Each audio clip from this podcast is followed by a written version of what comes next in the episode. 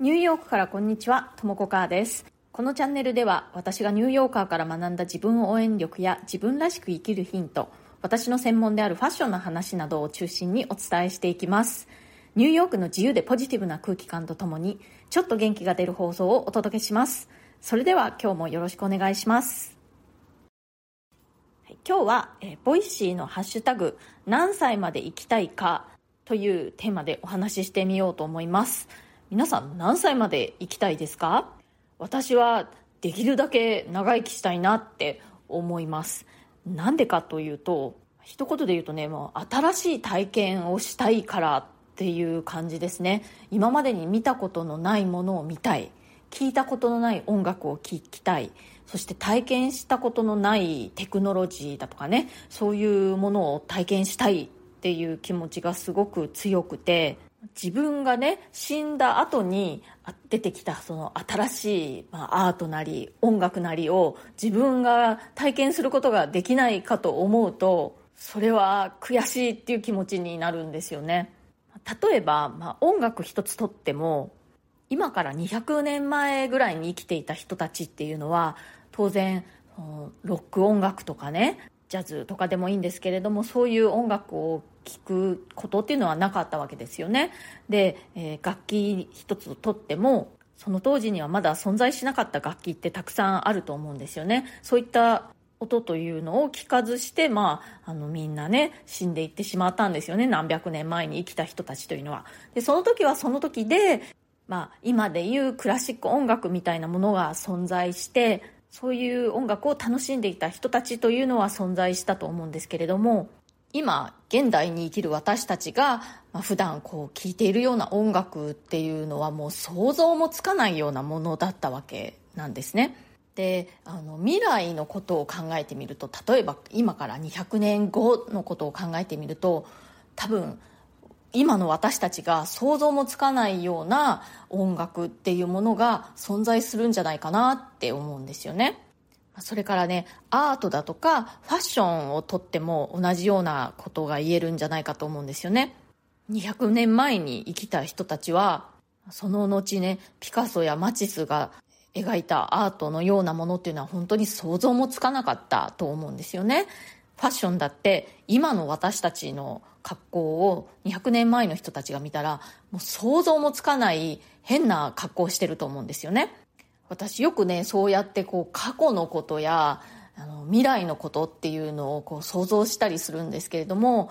例えば本当にもうずっとずっと遡ってね平安時代の人たちあの頃醤油もなかったんだなとかね、こう醤油ないご飯ってどうですか？日本人として。ね、醤油なしかとかね。なんならもっともっと遡って縄文時代のことを私考えたりするのも好きなんですけれど、縄文人を現代に連れてきたら、もうびっくりどころの騒ぎじゃないですよね。もうおそらくま言葉も通じないだろうしね。それと同じように未来にこう思いをね馳せてみると今の私たちにはもう本当に想像もつかないようなことっていろいろあると思うんですよね。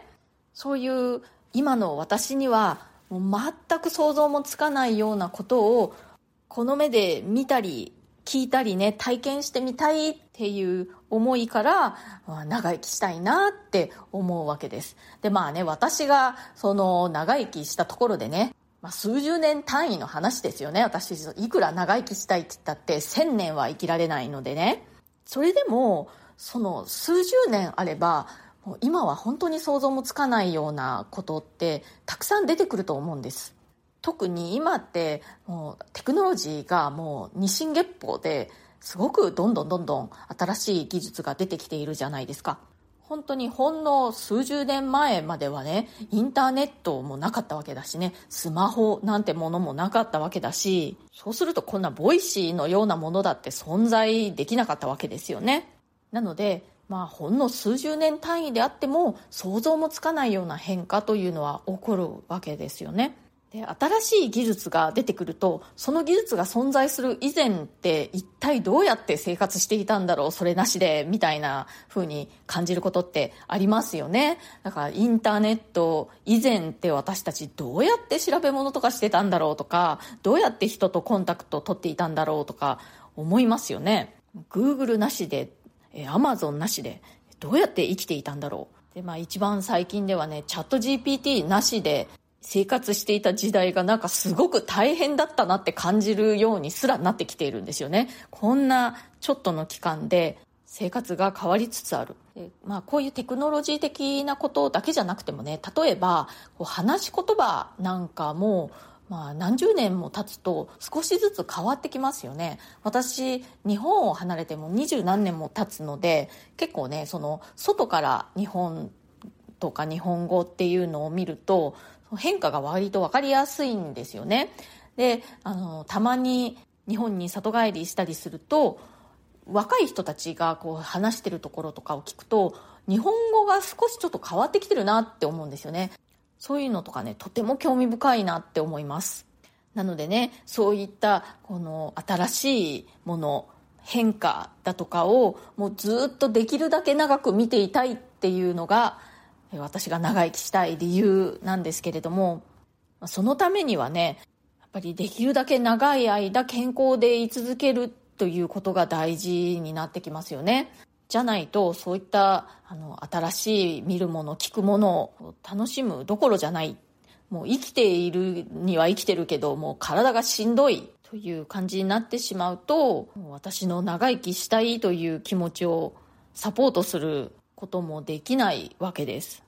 なので、できるだけ長いこと健康でいられるようにと思ってね、あの、今から少しずつ心がけています。まあ、よくね、睡眠と食事と運動っていうのがやっぱすごく大事だって言われていますよね。この中で私が一番、まあ、あの、気を配ってよくできてるかなと思うのは食事ですね。まあ、私割ともう長いこと健康オタクでこの食事に関しては特に加工食品をなるべく食べないようにするだとか、えー、白い炭水化物をあまり取らないようにするとかね。砂糖を控えめにするとかカフェインも控えめにするとか。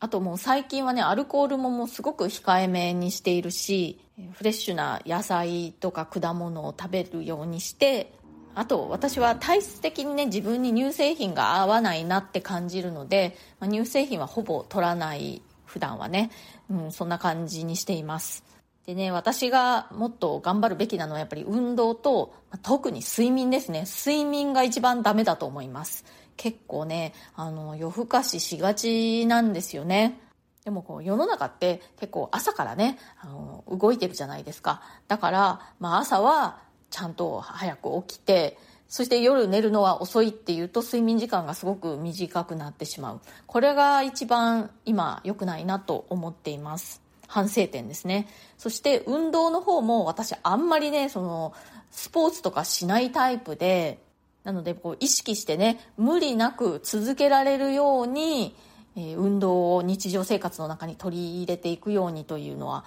えー、考えています。まあ、あの、ラジオ体操だとかね、あとは散歩とかですね。まあ、そんな感じでね、有酸素運動は、まあまあちょこちょこと取り入れられてるかなと思うんですけれども、筋トレがやっぱり大事かなと最近思っていて、筋トレをしたいって思ってたんですけども、やり方がわからなかったんですね。どうやってやっていいのか。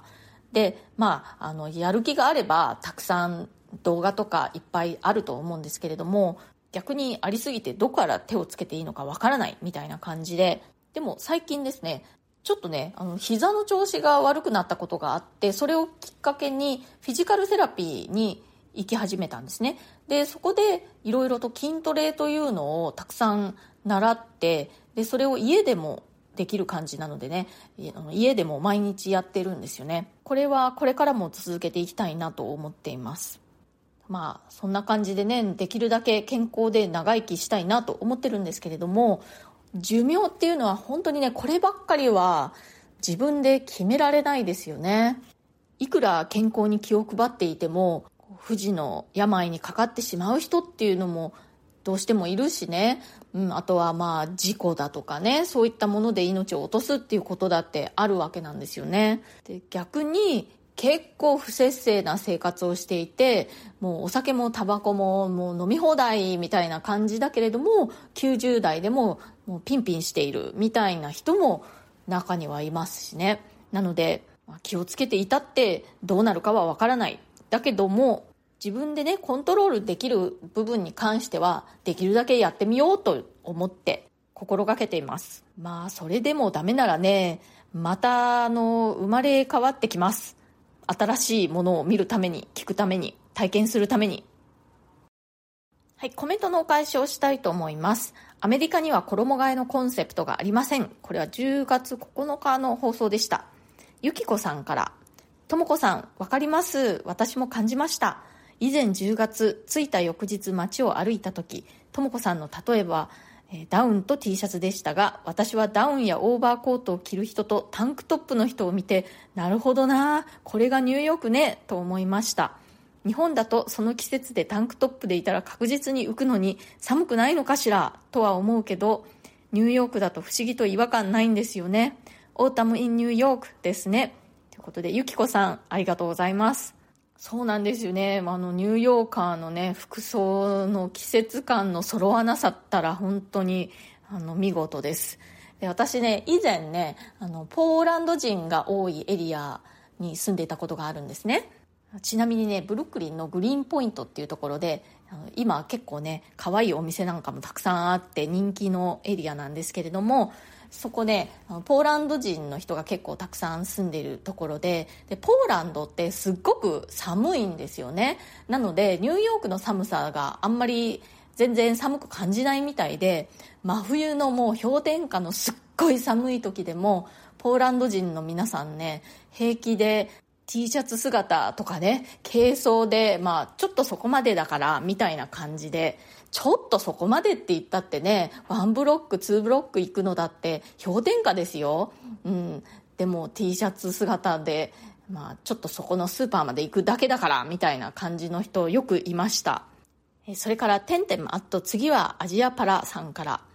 衣替えといえば、最近は制服の夏服、冬服の期間を廃止する学校が多いみたいです。最近は季節に沿って気温が変化してくれないので困ります。何月上旬並みとか言われてももう分かりません。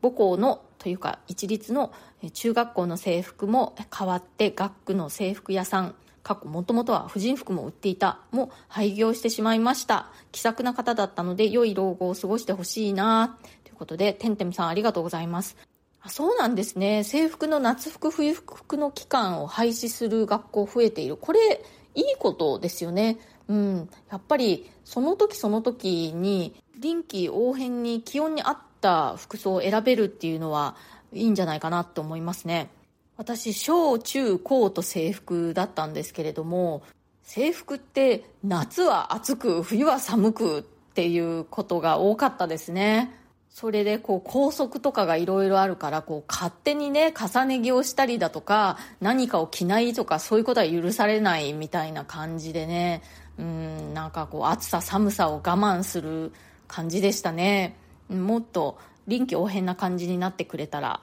いいですね。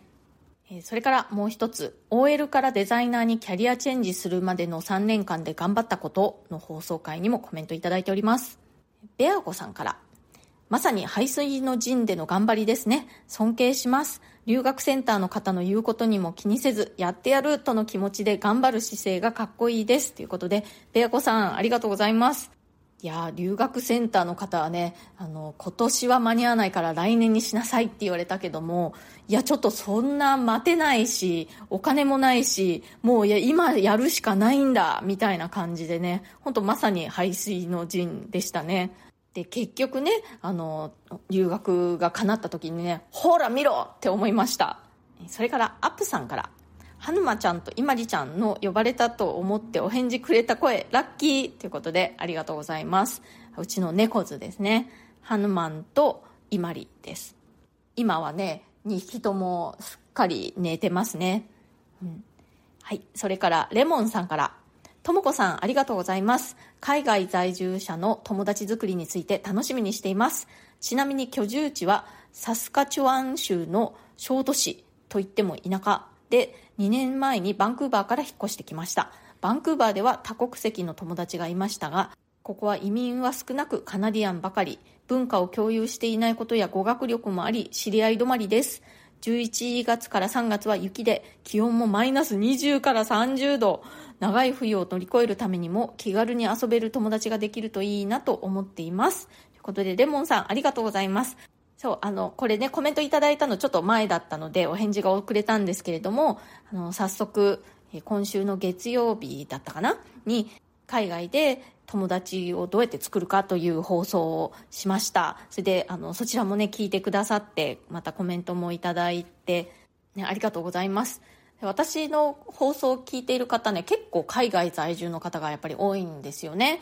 うん、私が海外在住ということで、こう共感してくださる方が多いのか、きっとね、レモンさんにも共感してくださってる方、たくさんいらっしゃると思いますよ。あの、コメントとかしてなくても、ああ、私もって思ってる方きっといるんじゃないかなって思います。しかし、レモンさんのいらっしゃるところ、寒いですね。ニューヨークもまあ寒いかなと思ったけれども、そこまでではないですね。ね、なんか地元にね、少しでもいいお友達ができるといいですね。でまあ、それと同時に今こうやってネット上でもこういろんな人と知り合ったりとかね話したりすることができるしコミュニティとかあるしそういうところも活用しながらこうやっていくと気が紛れたりするんじゃないかなって思いますそれからヘーゼルさんからもコメントいただきました聞いているだけで真剣に何かに取り組みたくなるとも子さんの頑張り過去の自分によく頑張ってくれたねと声をかけてあげたいですねということでヘイゼルさんありがとうございます優しいお言葉当時はね、本当にもう何かに取り憑かれたかのように必死でしたね。ここで頑張るか、or die みたいな感じでね。まあ、いつもいつもそんな感じで頑張れるわけじゃないんですけれども、あの時は頑張ることができましたね。うん。それもまたこう運命だったのかなとかね思ったりしますねこう頑張ろうと思っても頑張れないものとか頑張れない時ってありますよねなんかあの時はこう頑張れる風にこうなんだろう風が吹いたっていうと変だけど、うん、そういう気がするんですよねだからこんな風にしてニューヨークにねやってきてニューヨークでデザイナーになってそして、えー、結婚してっていうのはなんか運命だったのかなとかね思ったりすることもありますそれからくまぽんさんからも「こんにちはいつも楽しく拝聴しています最近は猫ずちゃんの声がたくさん聞けてラッキーです。とても幸せな気持ちになります。これからも応援しています。ということで、くまぽんさん、ありがとうございます。あの、アイコンは、これは何の動物でしょう？なんか、かわいい。何ですか？なんか、リスではないし、何？なんかすごい気になります。すいません。関係ないことで。リス？リスかな？ちょっと違いますね。もし、この放送お聞きでしたら、教えていただけたら、あの、すっきりするので、ありがたいです。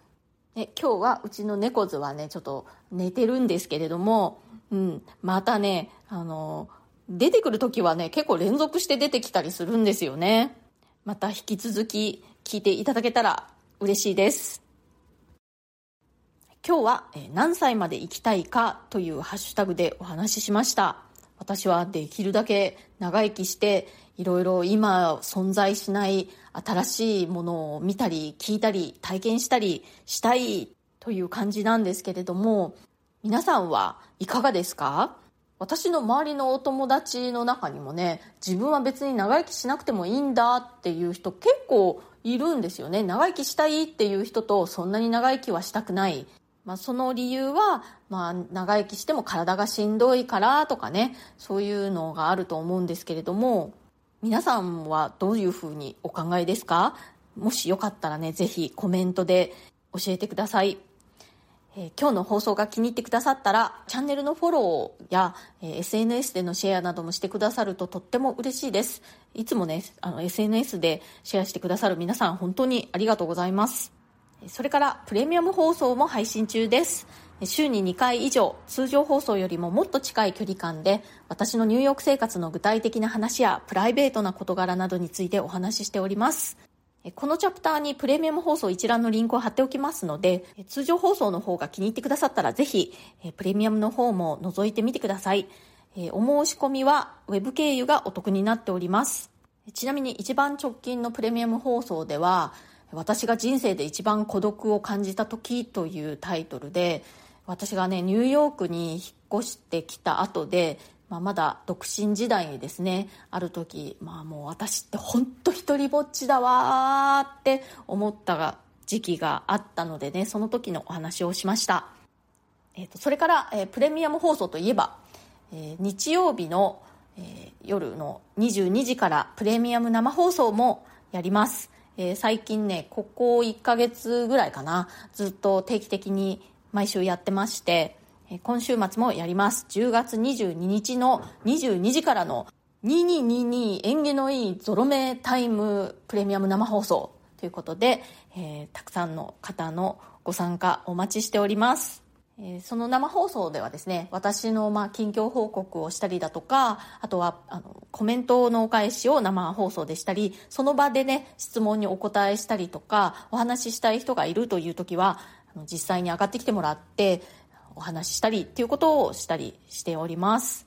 はい。というわけで今日も最後まで聞いてくださってありがとうございました。皆さん良い週末をお過ごしください。